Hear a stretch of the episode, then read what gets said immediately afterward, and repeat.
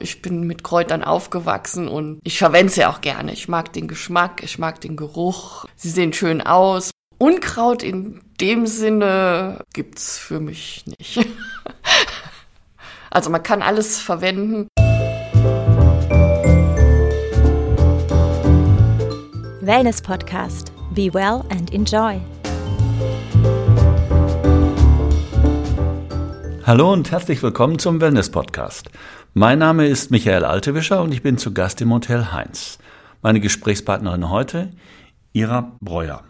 Liebe Ira, Kräuter, Zehntausende, die man so äh, ja in diversen Büchern finden kann. Was verbindet dich persönlich mit diesem Thema? Tatsächlich habe ich schon von klein auf, also ich bin auf dem Bauernhof aufgewachsen. Äh, Expertise äh, ist gesetzt. Genau. Auch immer Kräuter vom Boden gegessen, ohne mir Gedanken zu machen. Und bin mit den Pferden ausgeritten und habe da Kräuter gesucht oder auch im Heu alles Mögliche. Also ich bin mit Kräutern aufgewachsen und ich verwende sie auch gerne. Ich mag den Geschmack, ich mag den Geruch. Sie sehen schön aus. Man kann Blumensträuße mitmachen, man kann schöne Gerichte zaubern. Kräutersträuße. Ja. Kräutersträuße. genau. Äh, selber oder also für den eigenen Hausgebrauch Kräuter zu Hause auch züchten oder eher doch da auf dem Markt gehen und gucken, dass man das schöne ein oder andere Kraut bekommt. Tatsächlich, inzwischen ist es wieder sehr interessant, auf den Markt zu gehen, weil es gibt Aha. so tolle Neuzüchtungen, Ananas-Salbei, Pfefferminz-Salbei, die Gera Duftgeranien. Also das lohnt sich schon wieder, wirklich mal so auf den Markt zu gehen und gucken, was es wirklich an Neuzüchtungen gibt. Ansonsten mag ich die alten Sachen, also zum Beispiel alte Tomatensorten. Das hat jetzt zwar nichts mit Kräutern zu tun, aber dass man das Saatgut erhält, was normalerweise eigentlich nicht mehr verkauft werden darf. Und da bin ich dann lieber in meinem Garten unterwegs. Oder halt in Feld, Wald und Flur, dass man wirklich die Wildkräuter sammelt. Das heißt, du bist tatsächlich zu Fuß unterwegs und holst dir die Kräuter da, wo sie wachsen. Genau. Das ist im Prinzip, finde ich, das Ideale, weil jedes Kraut wächst da, wo der Standort ihm am besten gefällt. Und da sind dann halt auch die Inhaltsstoffe hochwertig. Mal abgesehen davon, dass Wildkräuter ein Vielfaches an Inhaltsstoff, guten Inhaltsstoffen haben, wie zum Beispiel natürlich ein Salat, der im Gewächshaus gewachsen ist. Klingt irgendwie logisch. ja, klar. Jetzt ist es natürlich klar, wir sind hier in einem Hotel mit so ein bisschen Kräuterwanderung jeden Morgen zu jeder Jahreszeit kriegt man das ja nicht so in der Menge hin. Jetzt habt ihr euch, habe ich im Vorgespräch gelesen, der Initiative Kräuterwind angeschlossen. Habe ich das richtig gesagt? Genau. Was ist das? Kräuterwind wurde 2009 gegründet als Initiative von Wir Westerwälder und ist im Prinzip ein Marketingverbund, wo sich kleine Manufakturen, Gasthöfe, auch größere Hotels inzwischen, Bäcker anschließen können, Käseproduzenten und das gemeinsam vermarkten und natürlich das Thema Kräuter hochhalten. Es sind auch Gärtnereien dabei, die zum Beispiel Kurse anbieten oder auch dann extra Kräuter auch haben, die gekauft werden können. Also es ist ein ganz breit gefächertes Angebot zum Thema Kräuter mit schönen Wanderungen, mit leckeren Restaurantmenüs, Kochkursen, alles Mögliche. Mhm. Du sagtest gerade Marketing. Ist das auch etwas, wo ihr auf Qualität achtet oder was kriegt der gewogene Zuhörer, die gewogene Zuhörerin dann von Kräuterwind gezeigt, geliefert? Genau, also es ist regional hergestellt von kleinen Manufakturen, wo sehr auf Qualität geachtet wird. Also Bioqualität und halt regional vor allem. Mhm. Du hast eine Ausbildung machen müssen, hast du mir vorhin gesagt. Ist das richtig? Also ich durfte eine Ausbildung machen, genau. Aha, okay.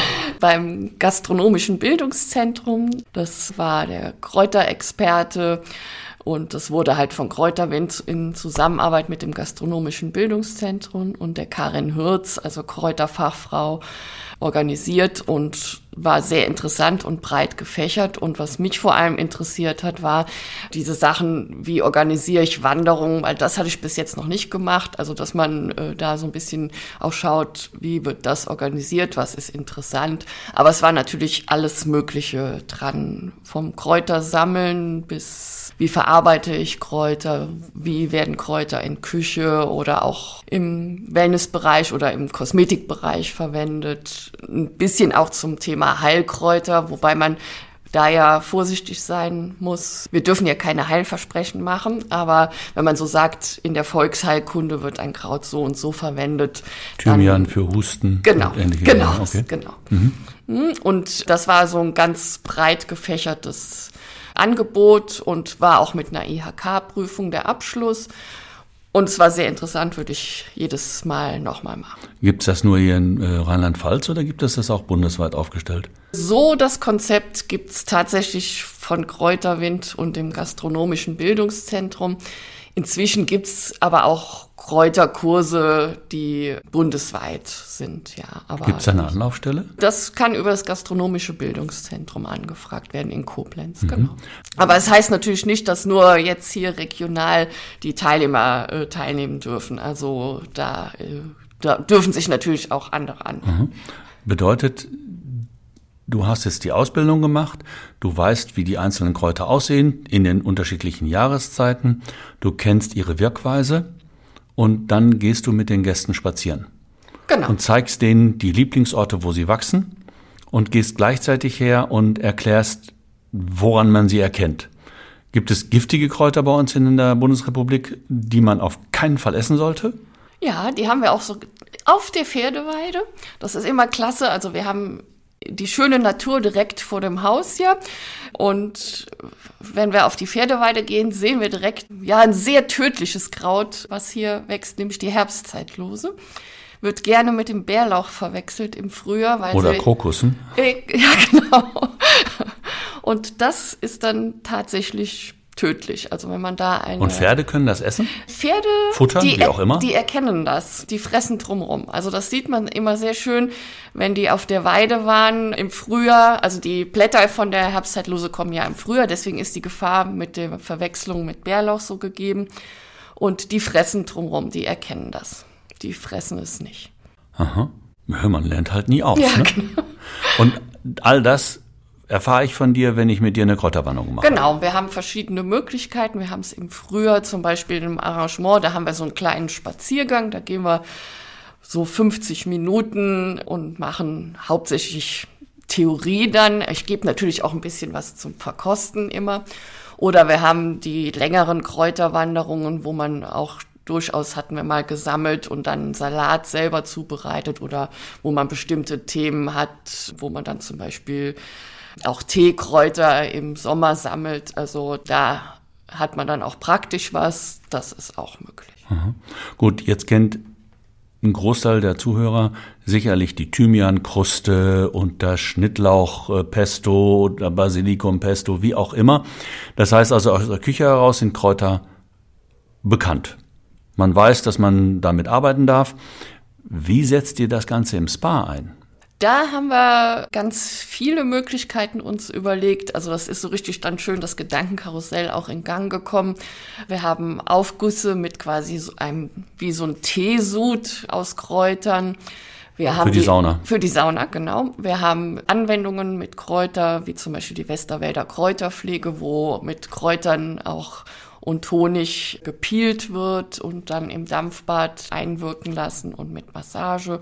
Sowas es gibt Männer unter uns. das was mögen bedeutet, Männer sehr gerne. Achso. Ach guck, und was ist dann bitteschön ein Kräuterpeeling?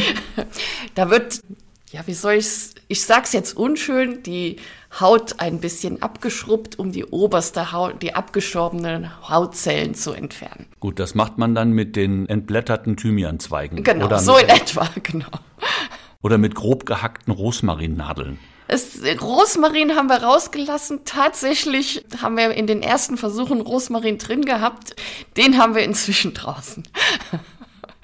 findet es also in der Küche Anwendung. Warum Rosmarin raus? Nur für alle, die das zu Hause mal machen möchten? Die Nadeln sind sehr spitz, also da sollte man nicht mitpielen und es ist ein stark anregendes Kraut, auf keinen Fall in der Schwangerschaft verwenden. Also das ist halt durchblutungsfördernd, anregend.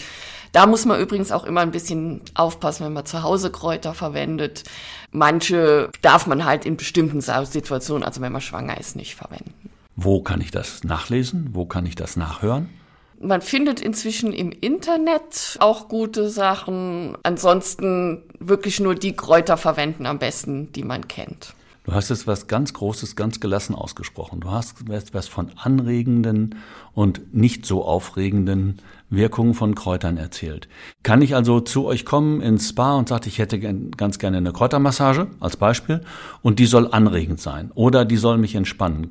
Gibt es das? Habt ihr diese Art von Diversifikation angeschubst bei euch? Ja, das haben wir. Wir haben sowohl Packungen, wo man Kraut und Zusatz wählen kann, je nachdem, ob man es eher beruhigend oder anregend haben möchte oder auch ausgleichend. Und wir haben auch Kräuterstempelmassage, wo man auch im Prinzip so ein bisschen nach Elemente, also Feuerelement oder Erdelement und dann kann man da ja so ein bisschen auch zuordnen, was man gern, ob man lieber anregend ausgleichend haben möchte. Da kann man auch Kräuter wählen und das dazugehörige Öl.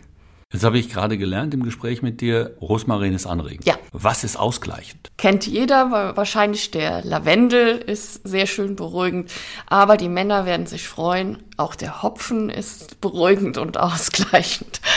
Und Warum? muss man, ja. Also die Inhaltsstoffe der Blüte, auch das merkt man beim Hopfenernten, ist das ein sehr schöner, beruhigender, ausgleichender Effekt. Das sind die Inhaltsstoffe. Mhm. Das heißt, jetzt haben wir anregend, wir haben ausgleichend, entspannend. Welches Kraut ist entspannend? Rauche ich dann Cannabis? Das entspannt auch, ja, oder? Wenn wir beim Thema bleiben, der Klusterfrau Melissengeist, das ist jetzt keine Werbung, aber der entspannt auch und zwar nicht nur durch den Alkohol, sondern tatsächlich die Melisse ist wunderschön entspannend, ausgleichend, auch vom Duft her ganz tolles Kraut. Oder halt Johanniskraut, was wahrscheinlich ganz vielen bekannt ist durch Trajets, die man äh, so ein bisschen stimmungsaufhellend im Winter verwendet manchmal. Aber das ist tatsächlich auch ein Kraut, was man selber das Öl ansetzt im Sommer, dieses sogenannte Rotöl, das kennen wahrscheinlich auch ganz viele. Und was man schön im Winter zum Massieren, also so macht man schönes warmes Fußbad mit Lavendel und massiert dann ein bisschen und das ist sehr schön wärmend und beruhigend im Winter. Das ist eigentlich so das, ja, was genau das Richtige ist für so. Ja, wir hoffen ja nicht, dass die bald kommen, aber die regnerischen Herbsttage. und dann einen schönen Kräutertee dazu. Okay. Macht ihr den selber? Wir haben auch selber, also wir sammeln auch selber, wir haben Melisse in unserem Kräutergarten, wir haben auch Kräuter im Kräutergarten, aber wir kaufen auch aus guter Qualität zu. Also Ja, alles selber herstellen, das Klappt- kriegen wir nicht hin. Klappt nicht. Klappt definitiv nicht. Das ist hier auch die Frage, das heißt, woher kommen bei euch die Kräuter dann jetzt? Ist das, also wir haben gelernt, ihr habt einen eigenen Kräutergarten. Genau. Mhm. Den pflegst du? Nein. Wir haben eine Handvoll helfender Gärtner, pflegender Geister, genau, die sich um die Außenanlage kümmern und die pflegen auch den Kräutergarten mit. Und ansonsten wahrscheinlich dieser berühmt-berüchtigte biologische Anbau, aus dem ihr zukaufen müsst, Genau, weil der eigene Garten das in der Menge nicht hergeben kann. genau. Also das kriegt man von der Kann- Menge halt einfach Ja, nicht her. k- kann ich als Gast in diesen Kräutergarten gehen? Ja, die sind frei zugänglich. Äh, Wir haben verschiedene Gärten, wo man hingehen kann. Wir nehmen auch bei Kräuterwind, die haben immer Tag des offenen Gartens. Äh, Das ist aber allerdings eher im Frühjahr, Sommer, wenn es was zu sehen gibt. Da nehmen wir auch teil und ich mache auch, wenn, wir, wenn ich die Kräuterspaziergänge mache, eine kleine Führung dann durch die Kräutergärten. Mhm. Was lerne ich auf diesen Kräuterspaziergängen? Das kommt tatsächlich auf die Teilnehmer an. Also ich habe jetzt kein, also festgelegte Sache, was ich übermitteln möchte. Es kommt einmal darauf an, was gerade auf dem Weg zu finden ist. Man sagt so, alle sechs Wochen wechselt die Vegetation und dann wachsen halt einfach andere Kräuter. Manche sind immer da, wie Spitzwegerich. Da sind schon Sachen, die ich immer vermittle, wie zum Was, Beispiel äh, ein Hustensirup, den man sehr schön aus dem Spitzwegerich. Herstellen kann. Da, wie geht das? Also das ist der gute alte Erdkammersirup heißt er. Man würde Spitzwegerich klein schneiden, dann schichtet man den in ein Glas, erst eine Schicht Spitzwegerich, dann kommt schnöder raffinierter Zucker drüber. Man kann auch Honig nehmen, aber es geht auch mit Zucker. Ungefähr einen Zentimeter dann wieder Spitzwegerich und man schließt mit einer Zuckerschicht ab. Da darf dann kein Spitzwegerich-Plättchen Plättchen rausspitzeln. Und früher hat man das dann in der Erde vergraben, weil da war es dunkel und hat gleichbleibende Temperatur. Wir stellen das heutzutage einfach in den Kühlschrank und lassen es da so zwei, drei Monate stehen. Da setzt dann so eine Milchsäuregärung, setzt sich da in Gange. Man muss nur ein bisschen gucken, dass auf jeden Fall das Kraut oben bedeckt ist, also dass da nichts schimmeln kann. Gegebenenfalls kann man ein bisschen Zucker mal nachkippen und nach zwei, drei Monaten kann man das absieben, lagert das am besten in Braunglas im Kühlschrank und hat einen Sirup, der sehr schön bei Husten wirkt. Und sind halt die vollen Inhaltsstoffe vom Spitzwegerich, weil es nicht gekocht wird oder irgendwie sonst verarbeitet. Und man sagt bei Kräutern immer, es hält von Ernte zu Ernte. Also auch Tees und sowas kann man ein Jahr gut verwenden. Danach sind die Inhaltsstoffe sind dann so ein bisschen zurückgesetzt. Dann könnte man es immer noch für ein Bad verwenden oder sowas. Ja, klingt doch gut. Du hast gesagt, wir haben eine sechswöchige Genau das. Verschiebung.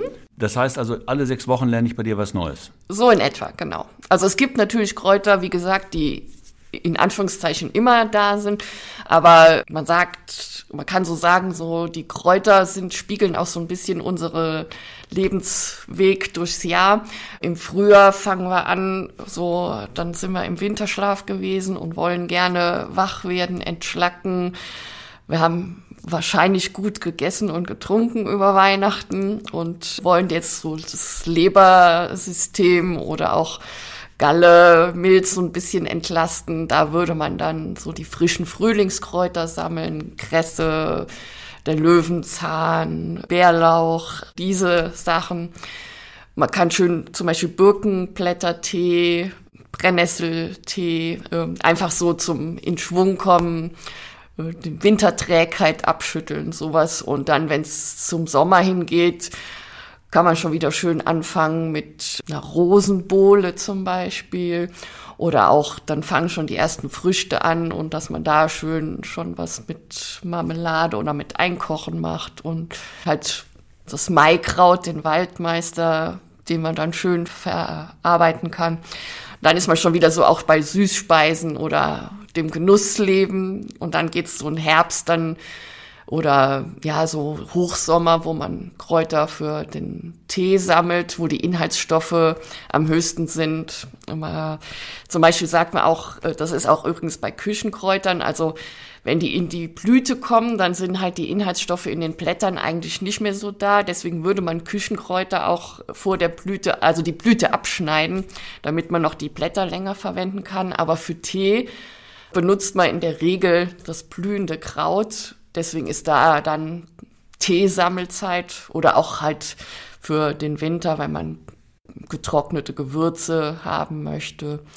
Oder heutzutage ist äh, das Einsäuern wieder modern geworden, dass man da halt im Sommer, wenn die Inhaltsstoffe hoch sind, die Sachen sammelt. Und ja, im Herbst würde man eher vielleicht noch Wurzeln sammeln, aber da lässt man oder da ziehen sich die Inhaltsstoffe oder auch die Kraft der Pflanze eher in den Stamm, in die Wurzel. Da sammelt man eher weniger, aber so manche Kräuter, zum Beispiel die Vogelmeere, die wächst das ganze Jahr über und da kann man auch schön das Wintergemüse mal mit aufpeppen. Was mir jetzt bei den vielen Kräutern, die du aufgeführt hast, eingefallen ist, was ist für dich ein Unkraut? Nee, also Unkraut in dem Sinne gibt's für mich nicht. Also man kann alles verwenden. Mein Lebensgefährte sagt auch immer, bei dir fasse ich im Garten nichts an. Ich weiß ja nicht, ob du das brauchst, was da wächst. Ist das oder, Kunst? Genau, oder kann das weg? Ne? genau so. Das klingt gut. Das war bis hierhin herrlich. Es war lehrreich, selbst für den Koch in mir. Hast du für den Abschluss noch einen Tipp, worauf man achten sollte, wenn man selber in der freien Natur Wildkräuter sammelt? Ja, also ganz wichtig, ich kann nicht aufhören, es zu betonen, bitte nur das sammeln, was man wirklich kennt, was man einwandfrei identifizieren kann. Damit Knollen, Blätter, genau. Pilz. Übrigens, bei den Pflanzen ist es zum Glück nicht so tragisch wie bei den Pilzen. Also bei den Pilzen ist es ja ungefähr halbe halbe mit genießbar und ungenießbar. Bei den Pflanzen kann man tatsächlich das meiste zu sich nehmen. Und unfallfrei zu sich nehmen. Dann sollte man natürlich beim Sammeln darauf achten, dass man nicht unbedingt an einem Spazierweg sammelt, wo viele Hunde, Hunde. laufen. Ich habe selber einen, aber das Fuchsbandwurm. muss. Ja, da bin ich jetzt. Ich bin Landkind, da bin ich nicht so empfindlich. Das muss jeder für sich selber entscheiden. Ich persönlich, ich also ich mache mich nicht bekloppt mit Fuchsbandwurm. Ich esse meine Himbeeren und meine Brombeeren, die ich finde. Ganz ehrlich, welcher Fuchs ist schon 1,50 Meter groß? Genau. Man kann, muss ja nicht unbedingt vielleicht unten sammeln, aber ähm, jetzt mich da bekloppt machen, das tue ich nicht. Genau. Und man sollte auch nicht unbedingt im Feld, wenn der Bauer gerade da gedüngt hat oder irgendwas hingeworfen hat, sammeln. Und es ist auch so, eigentlich wollen wir Sachen möglichst wenig waschen, damit die Inhaltsstoffe drin bleiben. Deswegen würde man schon ein bisschen gucken beim Sammeln. Wenn jetzt da eine Schnecke drüber gelaufen ist, dann lasse ich das Blatt stehen. Die kann ja drei Tage vorher drüber gelaufen sein. Das sieht dann halt nicht so schön aus und ich muss ordentlich putzen. Nee, das lasse ich auch stehen. Und wir würden auch so sammeln, also man sagt das so, äh, man sammelt, als würde man im Gehen pflücken. Man würde nicht einen Platz komplett leer räumen, wie es leider inzwischen zum Beispiel beim Bärlauch ist. Da gehen manchmal professionelle Pflückteams durch die Wälder und dann wird eine Fläche komplett abgeerntet. Das schadet natürlich der Pflanze. Das wollen wir nicht. Deswegen nehmen wir immer nur so viel, dass die Pflanze auch noch weiter bestehen kann. Mhm. Das war ein schönes Schlusswort. Liebe Ira, ich bedanke mich ganz herzlich für dieses sehr informative Gespräch und freue mich auf den nächsten Besuch hier im Hotel Heinz. Vielen Dank für das Gespräch. Bis später. Tschüss. Bis später. Tschüss. Das war schon wieder eine Folge des Wellness Podcast Be Well and Enjoy. Wenn es Ihnen gefallen hat, freuen wir uns über eine positive Bewertung. Die nächste Episode wartet am Donnerstag auf Sie. Abonnieren Sie doch einfach unseren Podcast und verpassen Sie so keine Folge mehr.